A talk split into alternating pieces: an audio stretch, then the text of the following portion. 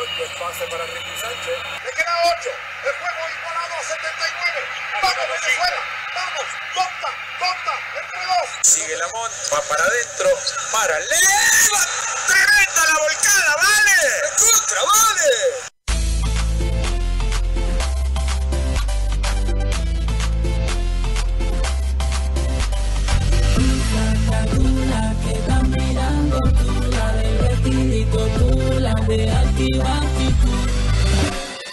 Que te gusta el.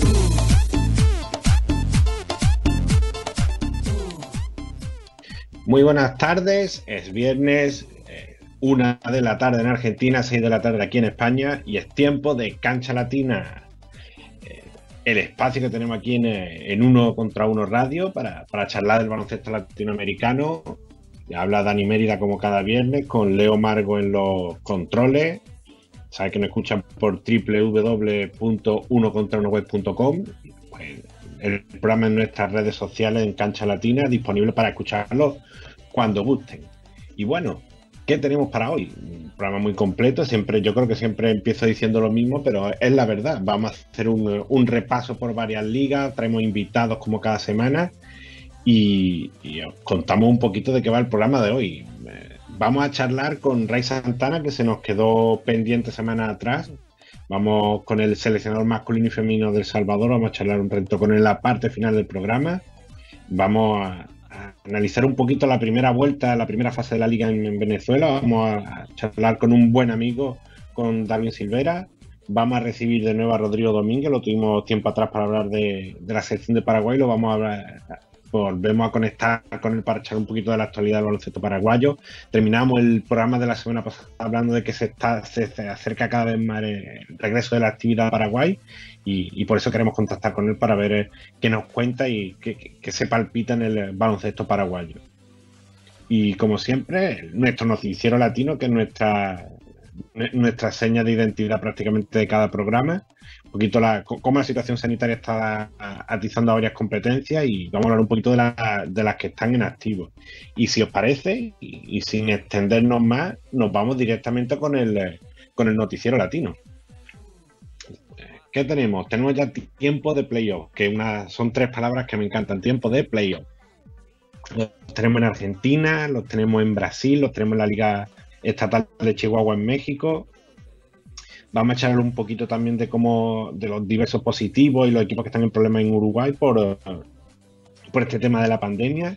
Vamos a hablar un poquito de Puerto Rico, que si bien todavía quedan bastantes meses para que arranque la temporada, ya las la nuevas franquicias empiezan a hacer ruido, se realizó un sorteo de expansión, hay mudanzas de equipo y bueno, muy, muchas noticias en la última semana con respecto a la, a la Liga Boricua. Y por último, dos temas de selecciones, el, el preclasificatorio al Mundial de 2003, de 2023, perdón, que lo comentamos la semana pasada un poquito qué equipos los componían y jugadores interesantes y ya se ha disputado al completo y vamos a, charlar, a, vamos a resumirlo y luego lo hablaremos más extensamente con Ray Santana en, el, la parte final del programa. También vamos a hablar del sudamericano de femenino que eh, con su básquet decidió suspenderlo y bueno, y vamos a hablar de qué repercusiones tiene eso. Si os parece, arrancamos. Siempre punto de partida. Para eso salimos desde Argentina y con Boca y 15 ya como primeros semifinalistas del, torneo.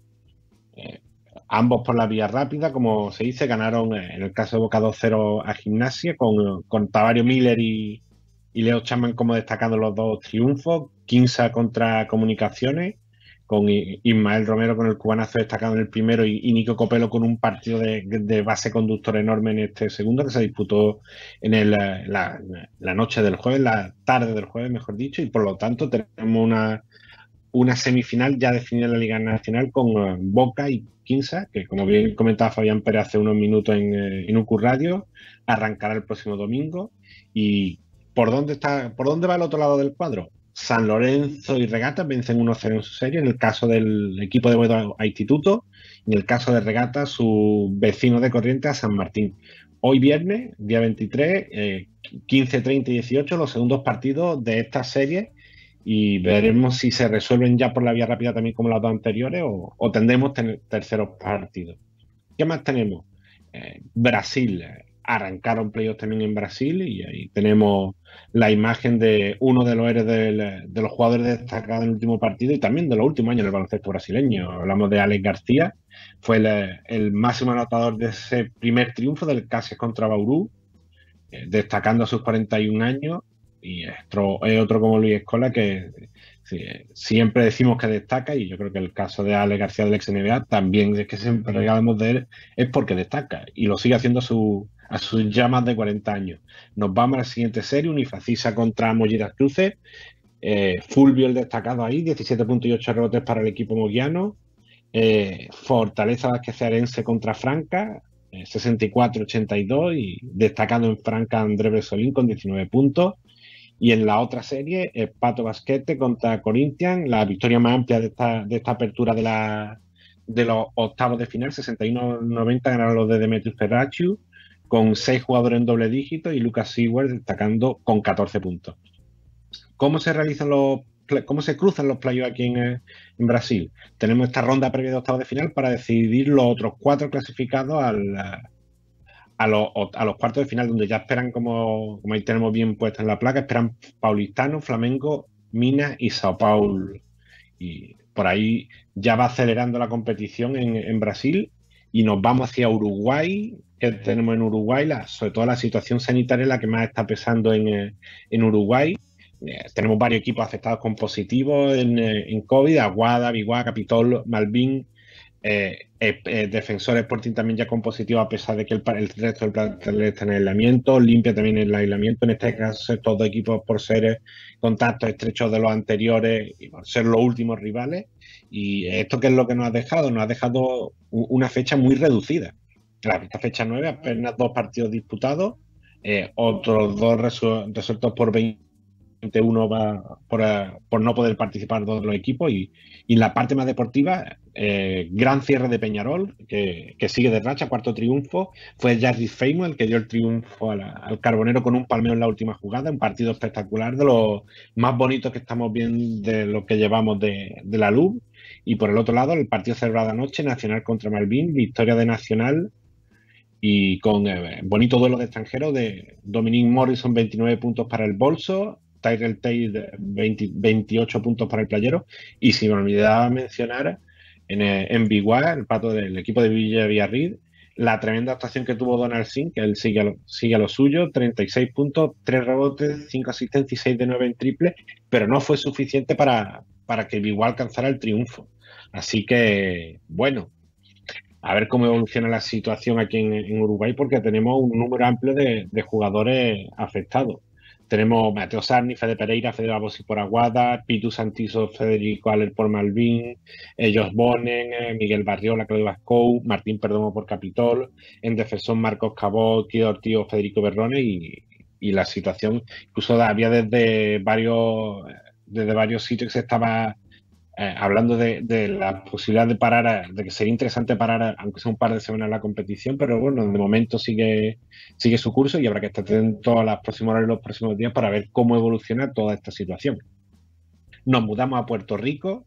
¿Qué tenemos en Puerto Rico? Lo comentamos, Draft de expansión, Cangrejeros de Santurce y Grises de Macao, las dos franquicias que entrarán en esta competición, viejos conocidos ya, los Cangrejeros de Santurce tanto como Grises de Macao y Gaby Velardo, el jugador en la imagen, la pieza más interesante que obtuvo Santurce junto a otros jugadores. También mencionar Pigo García y Dinero Mercurius. En Humacao, el veterano Benjamín Colón, Sammy Mojica o, Brian Vázquez, que por cierto la está rompiendo en El Salvador con Santa Tecla. Ahí tenemos otra mudanza que se viene también, como ahí bien vemos en la placa. El, eh, equipo de Felo Rivera, Cariduro de Fajardo, podría estar todo casi casi cerrado para que se muden a Carolina, para el regreso de Gigante de Carolina. Y, el siguiente paso, este mismo domingo ya el draft de nuevo ingreso de jugadores y a ver qué nuevos jugadores de origen boricua o boricua nos sorprenden en el próximo draft. Y pasos rápidos que pronto nos va a esperar nuestro siguiente invitado. Tenemos ya el preclasificatorio al Mundial, que es lo que veníamos comentando sorprendió Costa Rica y quedándose con el, primer puesto eh, ante Nicaragua y El Salvador, que por ahí sí lo teníamos en la, en la terna de candidatos. Y se cayó Jamaica a última hora, eh, había ganado los dos primeros partidos, perdió esos dos segundos, los dos siguientes y se quedó fuera de la, de la siguiente ronda. Que está por definir eh, dónde y cómo se, se, juega la próxima ronda. Se van a incorporar los, los equipos eliminados en, el, en la parte de, la, de, la, última ronda de la clasificación al americano. Los Chile, Panamá, eh, Paraguay y Cuba, todos estos equipos se sumarán a este clasificatorio y ya pronto irá FIBA informando de cómo vamos. Y el siguiente, último punto de, de, este noticiero latino, se suspendió el sudamericano femenino y, y decidió con su básquet que se hiciera la, el clasificatorio por ranking. De tal forma que son Argentina, Brasil, Colombia y Venezuela los que se clasifican a la, a la próxima edición del Americano en el mes de junio. Y ahí la, tenemos también eh, muy, interesante, es algo que estaremos charlando ahora un poquito más tarde con Rodrigo Domínguez, nuestro buen amigo de básquet paraguayo, porque se quedaron fuera selecciones como Chile, Uruguay y Paraguay que se venían haciendo un buen trabajo en el, en el lado de Sudamérica. ¿Y qué viene ahora? Vamos a ir a, en breve a buscar a nuestro primer invitado. Y teníamos muchas ganas de hablar con él. Creo, comenta Leo Margo desde la, desde la producción que ya lo tenemos conectado. Así que si lo tenemos conectado no, tenemos que hacer otra cosa que sea que saludarlo. Eh, muy buenos días, bienvenido a Cancha Latina, Darwin Silvera. Hola, buenos días, un gusto. Siempre un placer hablar con los buenos amigos y, por supuesto, si es de baloncesto es mejor. ¿eh? Muchas gracias. Y bueno, Darwin, eh, un, placer tenerte por aquí por el programa. Además, eh, es de, dice, mi abuelo decía que es bien de, de bien nacido ser agradecido y, y, había que devolverte la invitación de tantas veces que he pasado yo por, por el programa de Zona de Tres con, contigo y, y varias transmisiones que hemos, y varias eh, veces que hemos colaborado en eh, temas del LPB y, y, Superliga. Bueno, Superliga no porque no existía todavía, pero sobre todo y también con el seguimiento de Néstor Che García por aquí por España. Entonces, yo creo que era estaba bien devolverte esa invitación y sobre todo contar contigo para, para analizar un poquito este, todo lo que está haciendo esta primera frase de, de la Superliga. Sí, recordar a la LPB como nuestra actualidad en el baloncesto profesional y ahora asumir la Superliga como el, el nuevo y, y, esperado escenario del baloncesto profesional definitivamente eh, era algo que nos tenía muy impacientes, ¿no? fue un parón muy largo. Eh, llega la tan esperada expansión de nuestro baloncesto. Por supuesto, en un escenario realmente inédito, este, inesperado, eh, pero que ha servido para incluso eh, intentar formas nuevas, eh, cosas totalmente distintas. Y, y, nada, ahora mismo tenemos la suerte de estar, de estar activos y, eso realmente es una bendición. Sí, y, y, Darwin, se, está, eh, se están viendo eh, diferencias entre el equipo, equipo nuevo de expansión, y, y, se mantiene un poco la tónica de la, de la primera edición. Eh, ahí con Spartan mandando en, en, una de las conferencias, 8, balance de 8-1. Guayquería, el, el invicto Guayquería se le esperaba también en esta parte alta, el único invicto por ahora con 8-0. Y dos equipos llamados, salvo salvo un cambio espectacular de los otros rivales, dos de los equipos que seguro van a estar peleando por el título.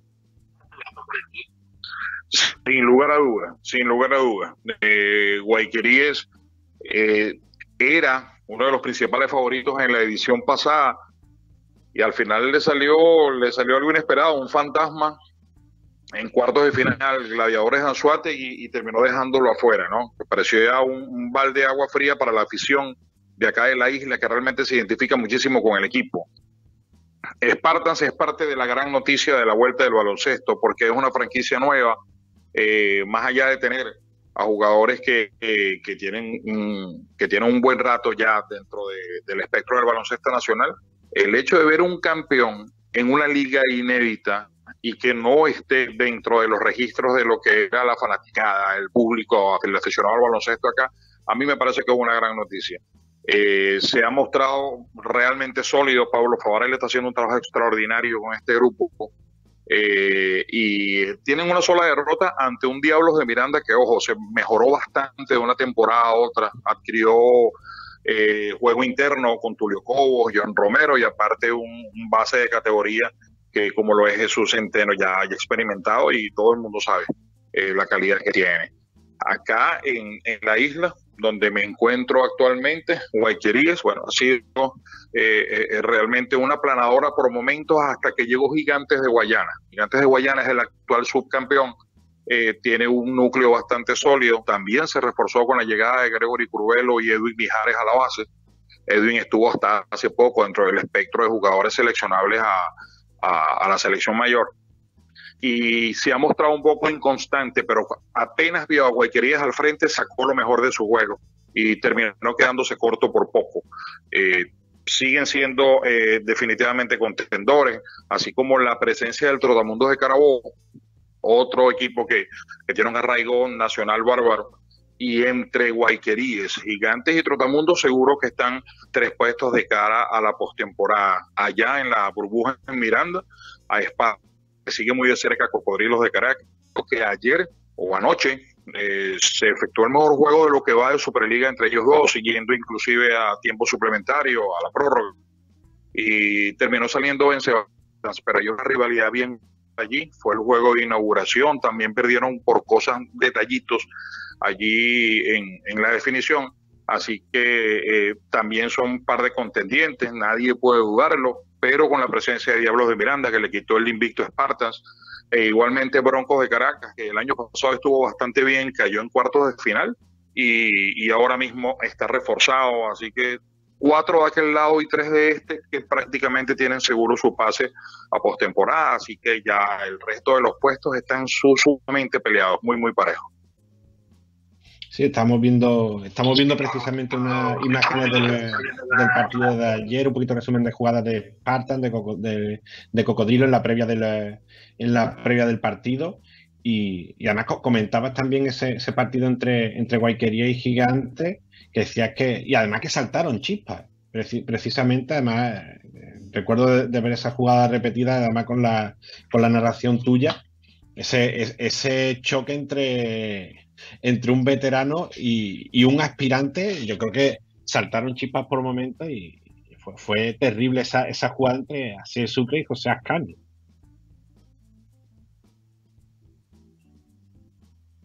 Eh, quizás fuera de contexto con respecto al juego y a lo parejo que estaba, que estaba haciendo. Mm. Se estaba volviendo muy, muy físico. Eh, y de una jugada de fortuita, porque realmente lo fue, el, golpe de Ascanio a Sucre previo a la agresión de este, mm. eh, también el hecho de que no se sentenciara esa falta, hay algo, inclusive el arbitraje lo maneja como, como, como normal o como esperado, y es la acción-reacción. Recibe un golpe hacia el Sucre, no se ve compensado con el foul, termina tomando eh, venganza por, por mano propia, cuestión que evidentemente no debe ser. Eh, terminó siendo un exceso y, y nada, ahora hasta el trío de colegiados ha sido sancionado. Se abrió una investigación con respecto a la actuación de Sucre y de Ascanio dentro del juego. Eh, Sucre, caramba, adorazo, eh, Mm, se ha hecho realmente un jugador indispensable para Gigantes y con un desempeño en la pintura bárbara. Y José Ascanio, uno de los jugadores que en mejor forma está actualmente en el baloncesto nacional, sin lugar a dudas. De eso, de eso se ha valido eh, Fernando Duro para llevarlo a la selección nacional. Así que todavía el capítulo no está cerrado porque el hecho de estar pendiente unas posibles sanciones. Este, y aparte se van a encontrar nuevamente en segunda ronda. Fue un, juego de muchísimas expectativas. De verdad que eh, era lo que se esperaba. Un, gran duelo, pero con ese asterisco allí de una jugada que realmente no deseamos que hubiese pasado. Y, bueno, Darwin, eh, de la parte más deportiva, lo que sí estamos viendo, lo comentamos desde el, incluso en la previa del torneo, y lo estamos viendo como cómo se lleva a cabo en este en todo el desarrollo de la competición es la, integración de, muchos jugadores jóvenes de esa nueva camada e incluso también de, veteranos que por ahí llevamos tiempo sin ver eh, fuera del circuito rentado y yo creo que esa también es otra parte importante con la ampliación de equipo, la ampliación de, jugadores en competición que al final hacen vida de este deporte y yo creo que esa parte es muy, muy importante. Comentaba antes de Bronco y Diablo, yo en, eso, en esos dos equipos encuadro a los dos de los jugadores más interesantes, Garly Sojo, Angelo Cisneros, hablaba de Trotamundos con Ariana Mundaray. yo creo que una importante que esta nueva generación se ponga, se ponga en juego y, están viendo muchos partidos, muchos minutos y eso es importante de cara al futuro de la selección. Es parte de la gran noticia, Daniel. Es parte de la gran noticia. Eh, era lo que nos tenía realmente eh, impacientes, expectantes. Ver qué jugador en una situación totalmente inédita como la que vivimos puede aprovechar el escenario y dar el paso adelante. Y nos hemos llevado esa plata sorpresa. Eh, ya nombrabas a Ángelo Cisneros y a Garlizojo, eh, pero desde la edición pasada estamos viendo a Raymond Ra, que está con Brillantes de Maracaibo, eh, mm. José Bracho, que se encuentra con Centauros de Portuguesa e incluso está dentro del espectro de la preselección nacional, eh, Luis Betancourt, que es un base que está con Taurinos de Aragua. Ahora mismo eh, se rescata o vuelve a nuestro baloncesto Alejandro Bernal. Venimos siguiendo, mm. Que está en las inferiores, representaba el Estado Aragua acá. Tuvo pasantía por el baloncesto argentino y llegó increíblemente mejorado. De verdad que está muy bien físicamente y en ritmo de baloncesto. Entonces se le recupera para el baloncesto nuestro y yo no, no tengo duda alguna de que va a estar dentro de los jugadores que va a estar mirando el cuerpo técnico de la selección nacional. Fernando Fuenmayor acaba de llegar de la Argentina a integrarse con el Trotamundos de Carabobo y se vio bastante bien, más allá de que está llegando a una disciplina nueva. Aprovechó el hecho de que tiene una nómina corta ahora mismo y está viendo minutos y se ve bastante bien. Lo de Ángelo y lo de Gary realmente es bárbaro Ernesto Hernández, que en la edición pasada estuvo en Spartans, no veía tantos minutos, pasó a Cocodrilos de Caracas y ahora los está viendo y se nota muy mejorado, igualmente. Eh, Anderson Alcalá estuvo en la Argentina, muchacho bastante joven, vino, se está recuperando una lesión, pero es otro, otro nombre a ser tomado en cuenta. Eh, todo esto, insisto, eh, es, es, una gran noticia para, para nuestro baloncesto, para la afición que está eh, realmente impaciente con respecto a cómo será una generación de relevo que tenga que calzar los zapatos de esta que ganó el FIBA Américas en México, que fue nuevamente a los Juegos Olímpicos, que hizo presencia en mundiales. Y cuando tengo la oportunidad de hablar de eso, realmente los llamo inclusive a la calma, a que estén tranquilos, que a la vuelta de dos, tres años, esta camada que tenemos acá, que está saliendo de la Superliga, que se está rescatando y que se, está consolidando gracias a la liga interna, se va a juntar con el talento que está este, fuera de nuestras fronteras, que se encuentra en las universidades estadounidenses, en División 2, División 1, en los high school, en los junior college. Y estamos hablando de los Marreros, eh, de Osmar García, de David Páez, etcétera, etcétera. Cuando se junte esa camada, vamos a ver realmente el futuro de nuestro baloncesto. Yo estoy sumamente contento con eso.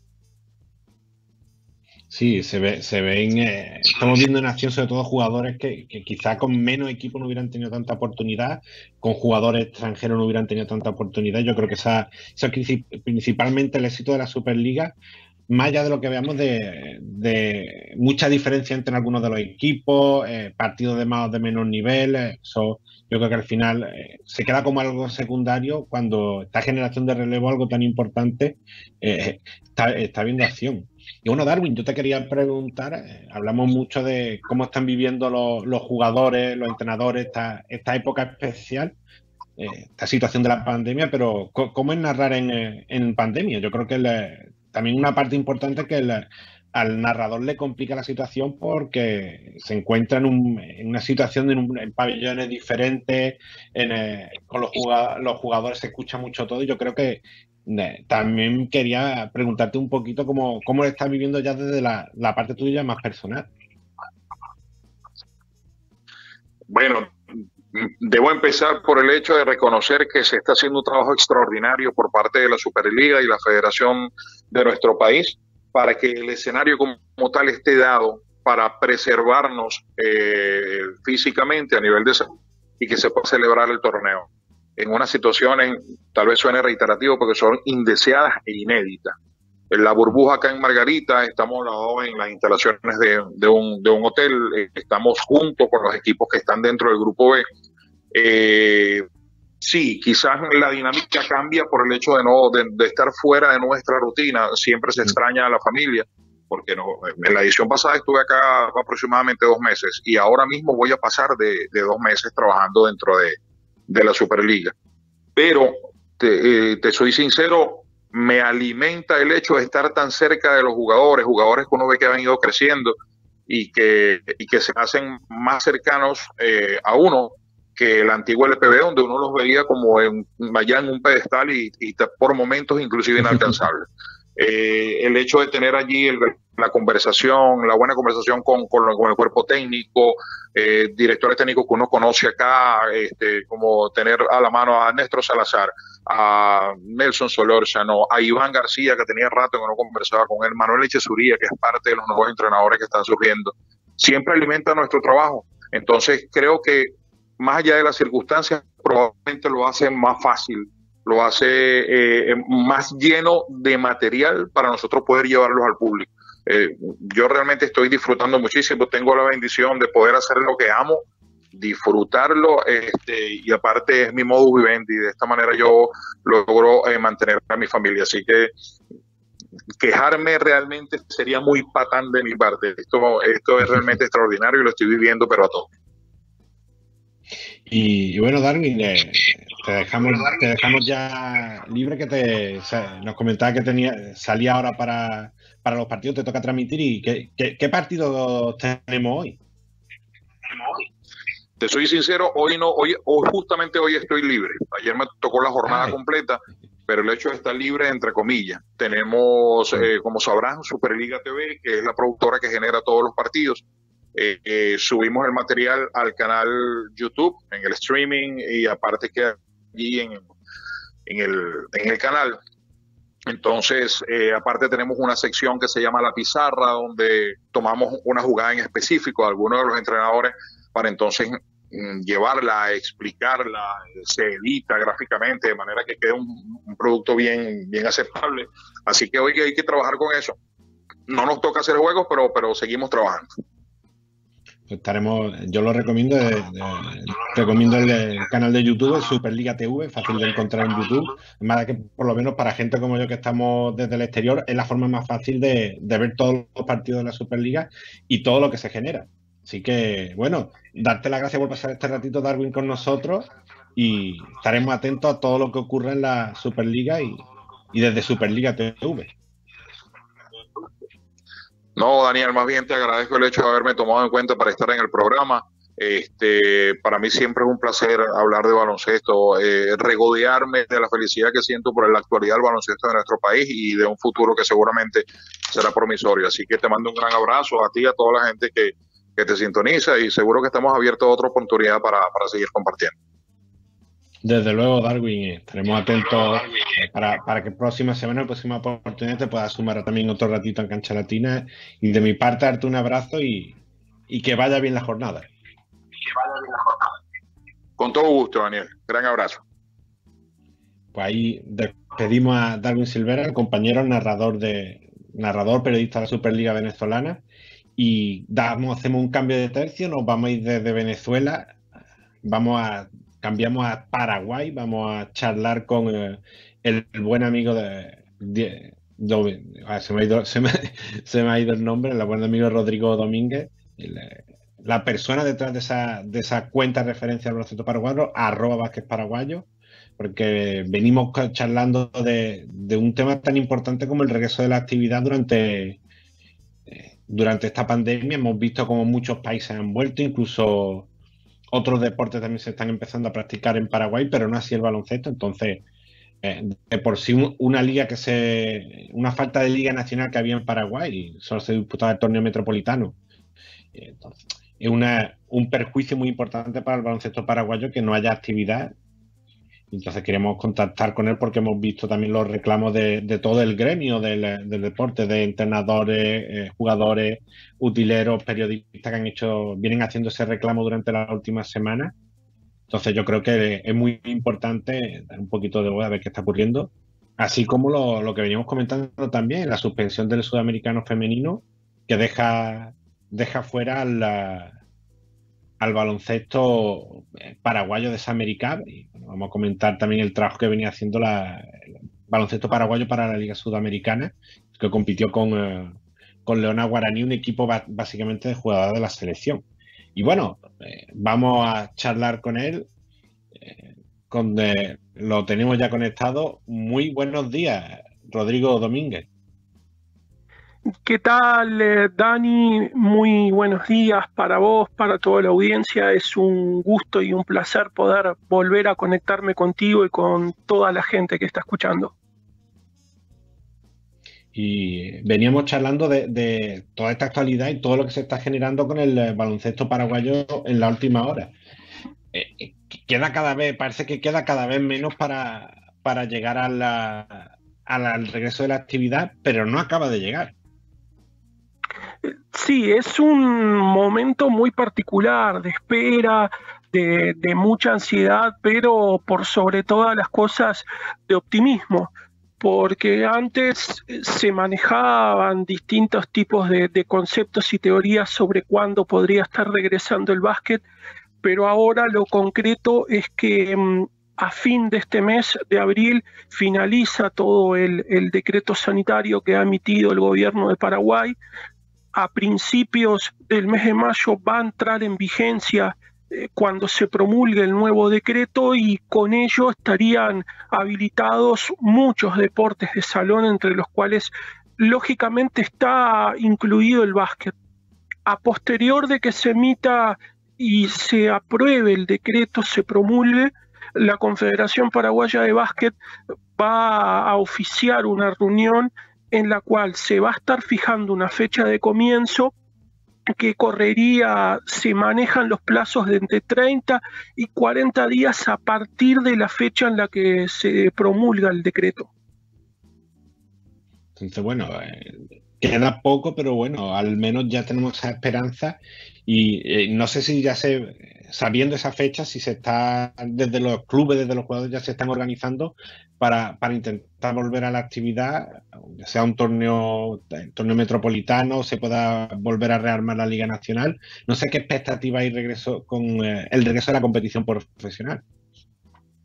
Bueno, concretamente lo que te puedo decir es que eh, se va a jugar la Liga Nacional, ya que va a haber dos representantes del interior.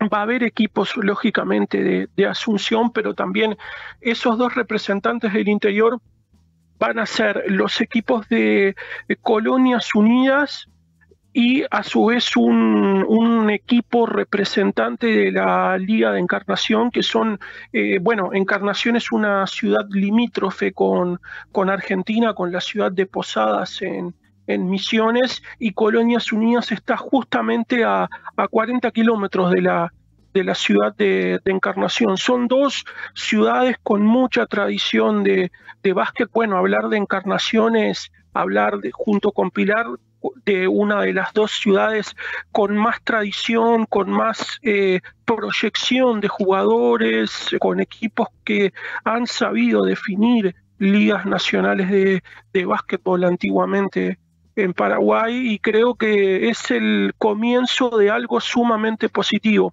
Vos me preguntabas acerca de los equipos y, y de los jugadores.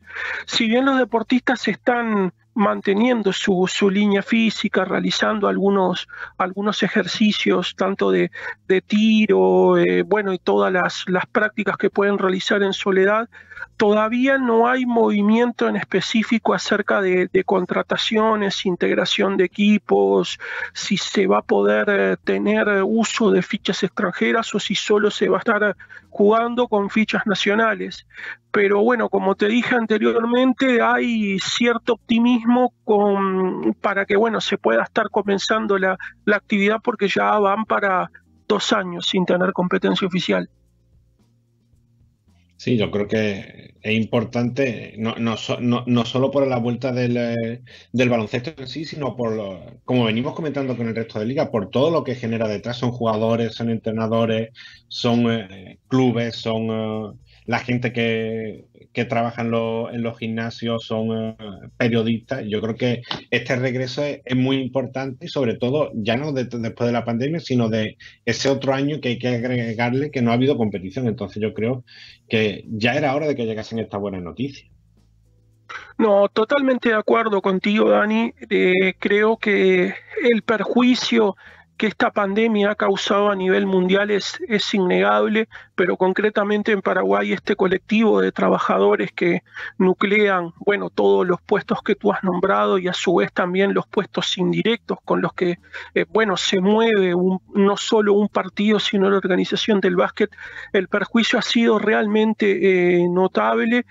Y creo que también eh, con el regreso de esta Liga Nacional, cuando se confirmen las fechas, creo que sería también sumamente importante que, en Paraguay se empezasen a, instalar medios como, como hay en todos los, países. Si bien cubre Tigo Sports y hay medios de redes sociales que se encargan de difundir esporádicamente el básquet, pienso que para el desarrollo, promoción tanto de los equipos como de los deportistas es eh, sumamente importante que, haya medios fijos. ¿Y qué quiero decir esto? Programas de radio, programas de tele con frecuencia eh, semanal y a su vez también que se integren cada vez más eh, comunicadores, periodistas, fanáticos, porque creo que el básquet en Paraguay tiene muchísimo para ofrecer y tiene mucho por crecer.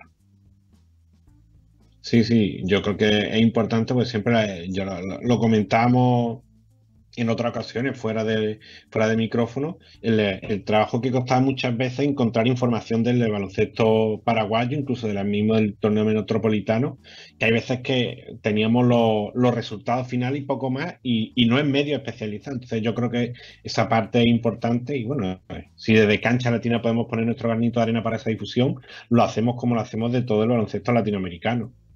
Y cambiando ya hacia, hacia la otra selección, a la selección de la, hacia el trabajo de las chicas, preguntarte, eh, Rodrigo, ¿cómo, ¿cómo, ha sentado en Paraguay el, tema de la suspensión del, del, sudamericano? Porque se está haciendo mucho trabajo con la presentación de Leona Guaraní a esta Liga Sudamericana para, para mantener a la chica en actividad, pero esa decisión de Consu Vázquez de suspender el torneo y de, y de clasificar mediante ranking, como ya había hecho en, divisiones en categorías inferiores, eh, metió a Argentina, Brasil y, Colombia, que sí parecían eh, favoritas en, el, en un primer turno, pero ese cuarto puesto fue para, Venezuela por ranking y que bien podían haber aspirado Paraguay, Chile o Uruguay, como comentábamos anteriormente. No, por supuesto. Em, a ver, voy a tratar de ser muy medido en, las palabras para que no, se malinterprete. Eh, a ver, creo que tanto Argentina como Brasil y Colombia nadie va a poder, eh, eh, bueno, no vamos a estar descubriendo el poderío que tienen a nivel femenino y esa que está más que justificado su inclusión en el torneo por muchísimos aspectos. Creo que justamente como vos bien decís en el caso de Venezuela, creo que se podría haber buscado otro tipo de solución que pasase por disputar en cancha, dirimir en cancha el, resultado. Porque como tú bien mencionaste, Paraguay ha venido realizando un muy buen trabajo a nivel de selecciones, no en vano, entre 2017 y 2019 FIBA a nivel mundial ha premiado a Paraguay como uno de los tres países con mayor crecimiento global a nivel de selecciones en, la rama femenina, también ha experimentado un crecimiento a nivel masculino, pero concretamente en el caso de las chicas, hubiese sido, nos hubiese gustado en Paraguay que se hubiera tomado otro tipo de, solución, porque, bueno, eh, consideramos que se debía haber dirimido en cancha porque las chicas se merecían por lo menos eh, tener ese derecho en base a los buenos resultados que han, que han logrado. Esto no quiere decir hablar mal de, del básquetbol de Venezuela, que tiene sus pergaminos, que tiene sus, sus deportistas de renombre, su trayectoria, pero creemos que hubiese sido más justo por bueno, por, no solo por las chicas de Paraguay, sino por las de Uruguay, por las de Chile y a su vez también por, la, por las de Venezuela, que se hubiera disputado el, eh, bueno, un, mini torneo con las restantes selecciones que no te, salvo Brasil, Argentina y Colombia. En lo personal pienso que eso hubiese sido la mejor solución.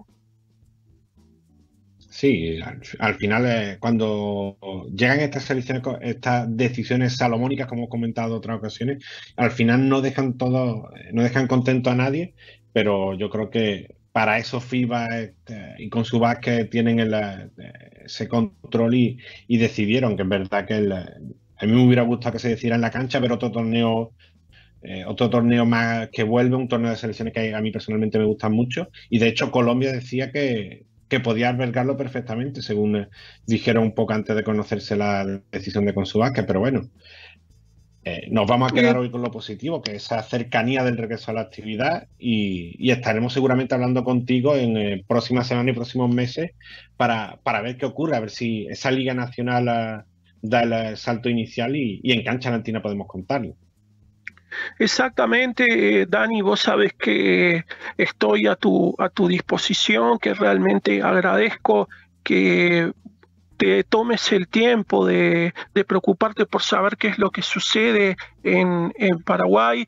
Seguramente eh, es la esperanza de todos en el ambiente del básquet de Paraguay en que se pueda estar mejorando tanto a nivel organizativo, a nivel deportivo, a nivel económico, que mejoren absolutamente todos los aspectos, porque si ellos se consigue el nivel del básquet lógicamente va a aumentar, van a venir los buenos resultados y a su vez también va a haber más medios que se animen a difundir este deporte que le ha dado reconocimiento y algunos logros al país.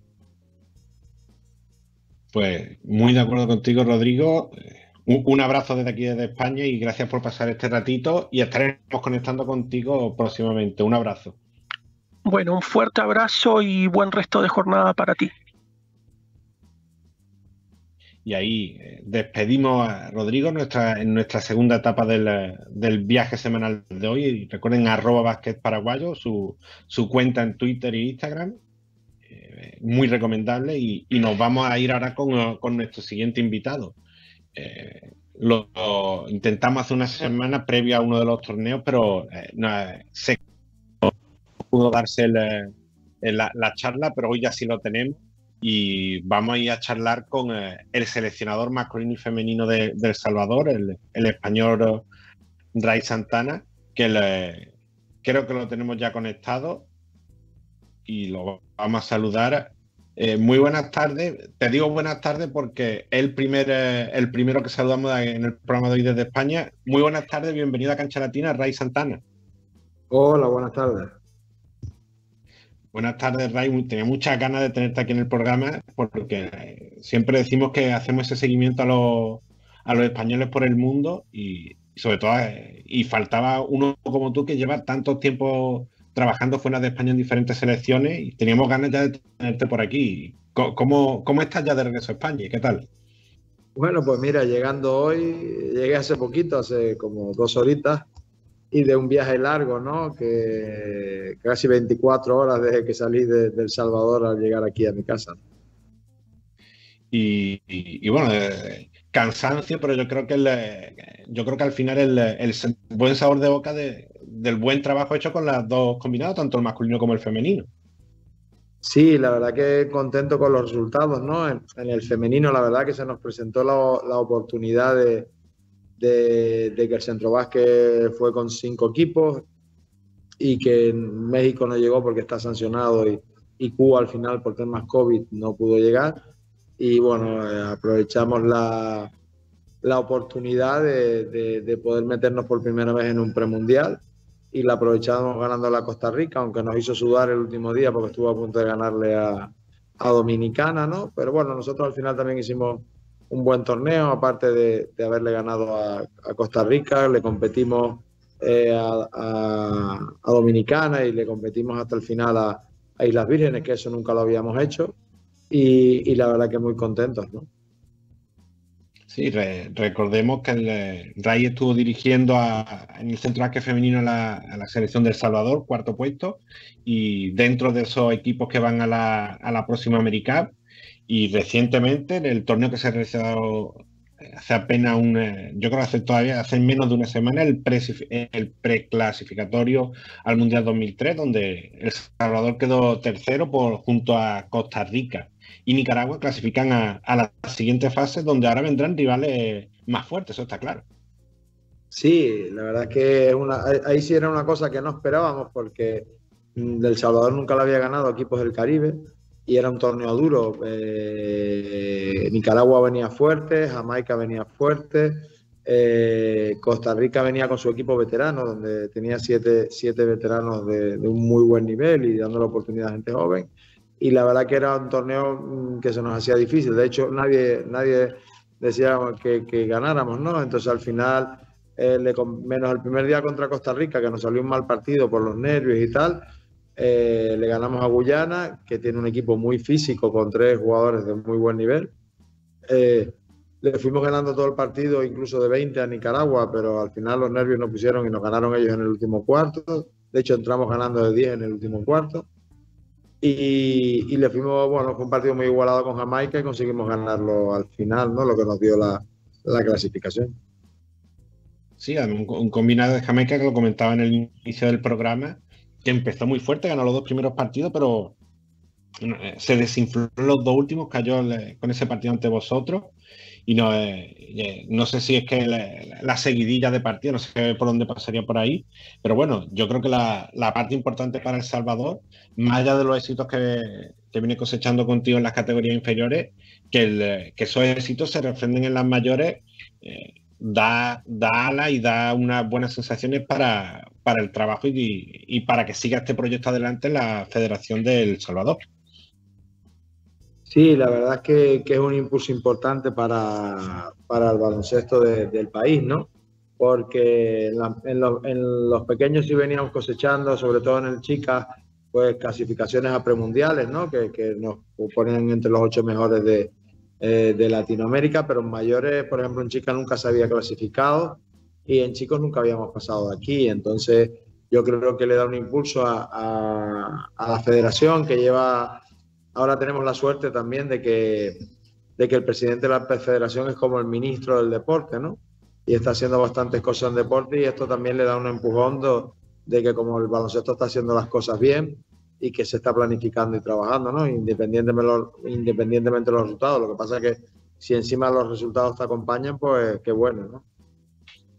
Sí, si mal no recuerdo, llegaste en 2017 a El Salvador, tú, eh, dirigiste también a San Salvador en la Liga de la América, eh, tuviste y luego ya llegó todo esto de, las selecciones, yo creo que se hizo buen papel, yo tengo por aquí anotado bronce centro básquet de su 17 en 2017, medalla en el Cocaba sub 16 tanto en oro, oro en el masculino como plata en el femenino, y bueno, yo, yo creo que son, son éxitos importantes y, algo que no siempre es habitual en Centroamérica y Latinoamérica, que es apoyar, eh, apostar a proyectos a largo plazo.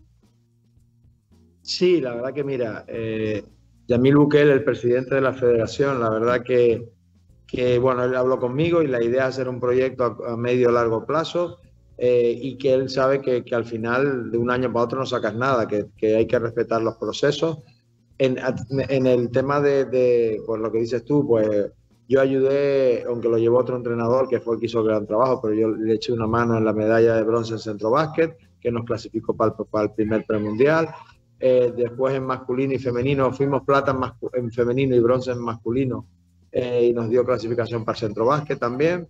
Eh, y, la verdad que ahora con las mayores, estas clasificaciones, ¿no? Entonces, la verdad que que el proceso está cumpliendo, los resultados se están dando, lo que pasa es que cada vez va subiendo un poquito de nivel y competir es más, más complicado. ¿no? ¿Y, cómo, cómo, se lleva en lo personal toda esta situación de, estar lejos de casa en estos, en estos tiempos de pandemia, jugar en burbuja? ¿Cómo, ¿Cómo lo has estado llevando? La verdad que es un tema complicado, ¿no? Bueno, ya yo estoy acostumbrado a estar fuera. Lo que pasa es que yo no, yo no estoy todo el año en El Salvador, yo tengo mi trabajo en el Club Baloncesto Vinaró y la verdad que ellos me permiten el estar viajando y faltar algún mes eh, para, para, porque ellos entienden que es una oportunidad importante para mí a dirigir internacionalmente. Y entonces, bueno, yo básicamente estoy entre cinco y seis meses en El Salvador o cuatro, entre cuatro y seis y el resto en España, ¿no? Entonces, la verdad que ahora con la pandemia se hace difícil, ¿no? Porque, por ejemplo, yo fui en diciembre y me regresé y en enero no pudimos entrenar porque salió un brote de COVID y entonces estuvimos un mes y algo parado. Entonces toda la preparación que habíamos hecho se nos vino abajo. Entonces volvimos a empezar. Entonces el tema de la burbuja también es estar en un hotel, no poder ver a nadie. A mí no se me hace complicado porque no tengo familia, ¿no? Pero a los jugadores y jugadoras que tienen a la familia allí, que ni la pueden saludar, que ni se pueden acercar, ni a nadie, sales del partido directamente para el hotel y del hotel para, para el partido, ¿no? Entonces se hace complicado. Una situación nueva, eh, el hacerte muchos test. Pues nosotros, por ejemplo, en la concentración tuvimos como tres test y durante la concentración, eh, durante la preparación, pues cada 10, 12 días teníamos unos test, ¿no? Entonces, la verdad que se hace complicado y, duro a la vez. Y, por ese lado también eh, mencionaba al, club, al club donde tú trabajas, el Club Vinaró, y ¿qué, tiene Vinaró que exporta tanto entrenador hacia Latinoamérica? Pues tenemos tu caso, el de, el de Juanjo Segura, que también estuvo dirigiendo en México, el de Nacho Domínguez, que lo hemos tenido en Bolivia, en Argentina. Entonces, eh, yo creo que es caso único, al menos en España, y mira que hemos tenido eh, entrenadores en el extranjero, pero yo creo que el de Vinaró es un caso, diría que único. Sí, sí, la verdad que que solemos exportar eh, entrenadores al extranjero, ¿no? Eh, no, también, pues mira, Nacho ya era un tío que, venía con la experiencia, a, Juanjo lo ayudamos también, bueno, intentamos por mis relaciones, pues intentar, porque ellos han buscado la vida, pero bueno, si somos un, club que exporta eh, entrenadores al extranjero, pues yo creo que es bueno que, los entrenadores españoles vayan fuera y al que podamos ayudar, pues, pues lo hacemos, ¿no? Y, bueno, Ray, ¿qué, qué, proyecto que tienes para los próximos meses yo que, para volver a Salvador o qué, tienes por delante a corto plazo? Pues mira, en 20 días máximo me tengo que volver ahí porque del, 11 al 19 es el premundial en Puerto Rico y tenemos que llegar el 8, con lo cual me tengo que ir, pues sobre el 15 me tendré que ir a, aunque la selección sigue entrenando con mis asistentes, eh, sobre el 15 me tengo que ir a, el Salvador para viajar a, entrenar y viajar a Puerto Rico. Y después se dice que la ventana masculina, la siguiente ventana va a ser en, a primeros de julio. Entonces ahí yo sé que ya están clasificados, si no me equivoco, Paraguay, Cuba, Bahamas, Chile, los tres que clasificamos y nos falta un equipo. Entonces, bueno, se dice que serán dos ventanas de cuatro, pero todo eso está por confirmar y se está viendo dónde van a ser, ¿no?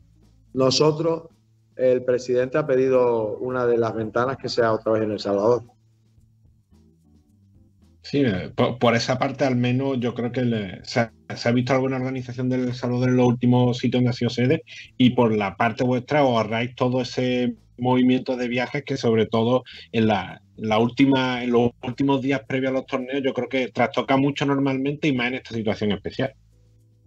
Sí, la verdad que mira, yo le agradezco al presidente que haya conseguido traer los torneos porque con esta situación del COVID yo prefiero jugarlos en El Salvador que estar viajando, coger aviones, eh, mezclarte con gente. Entonces la verdad que yo prefiero que sea en El Salvador. Yo espero que él pueda conseguir que, esta ventana se celebre en, El Salvador otra vez y, podamos eh, jugarla allí, ¿no? Eh, la verdad que el evento, los dos eventos, nos felicitó todo el mundo, estuvo muy bien organizado. Te cuenta que, que, que es complicado porque hacer en forma burbuja es una, una, forma totalmente diferente y la verdad que las condiciones que pide FIBA son bien estrictas.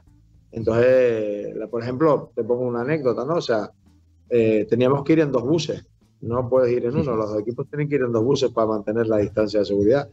Eh, entonces, eran cosas que eh, los equipos no se podían mezclar ni saludar los jugadores, aunque eso mucha gente se lo saltaba, ¿no? Pero, pero eran cosas, cosas que, que decías, como hace dos años que no veo a un amigo, eh, por ejemplo, yo con el entrenador de Dominicana, que tengo mucha relación de cuando estuve en México, eh, como no me voy a parar a hablar con él y supuestamente hemos pasado PCR y pruebas.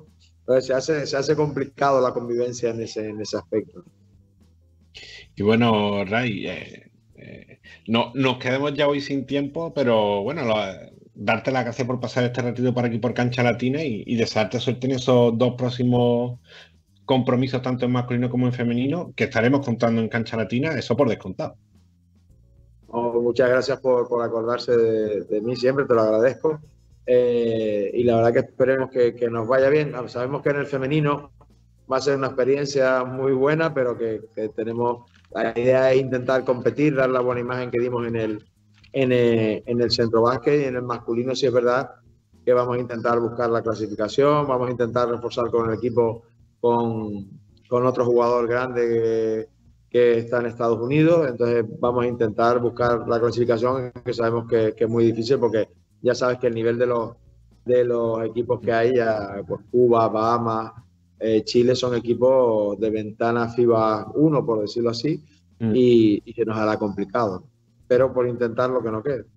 Exacto.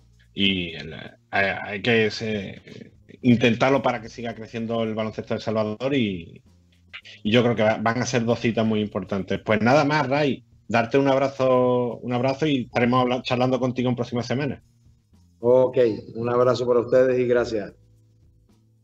Y ahí eh, despedimos a nuestro tercer invitado de hoy. Hemos charlado, eh, hemos pasado con, por Venezuela con Darwin Silvera, hemos pasado por el baloncesto paraguayo con eh, Rodrigo Domínguez, ahora por, por, las selecciones y El Salvador con, con Ray Santana. Y para ir cerrando hoy, que eh, ya llega la hora y, y, y toca el turno de, de, ir despidiendo, solamente vamos a un par de datos de cosas bonitas y cosas interesantes que han pasado los latinos por el mundo en esta semana. El, eh, el primer duelo de cubanos en la CB, eh, Jaciel Rivero y Javier Custi por fin coincidieron en la cancha esta semana.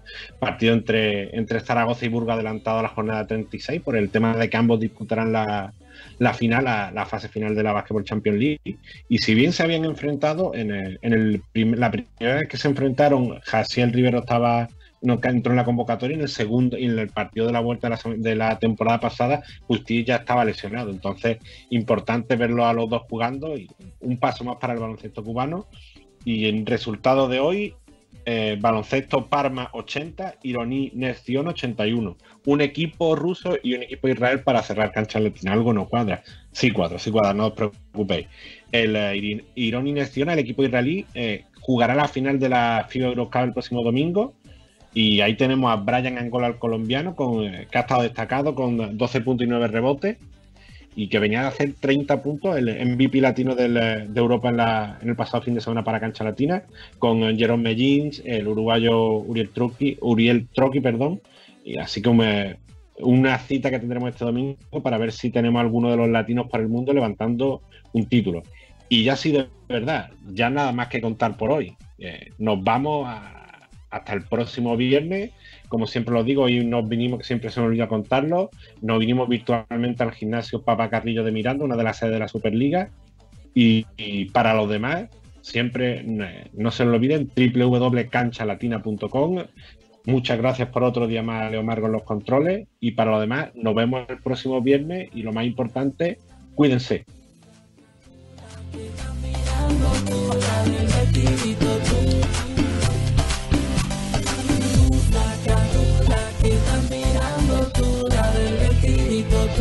Jadi jadi it.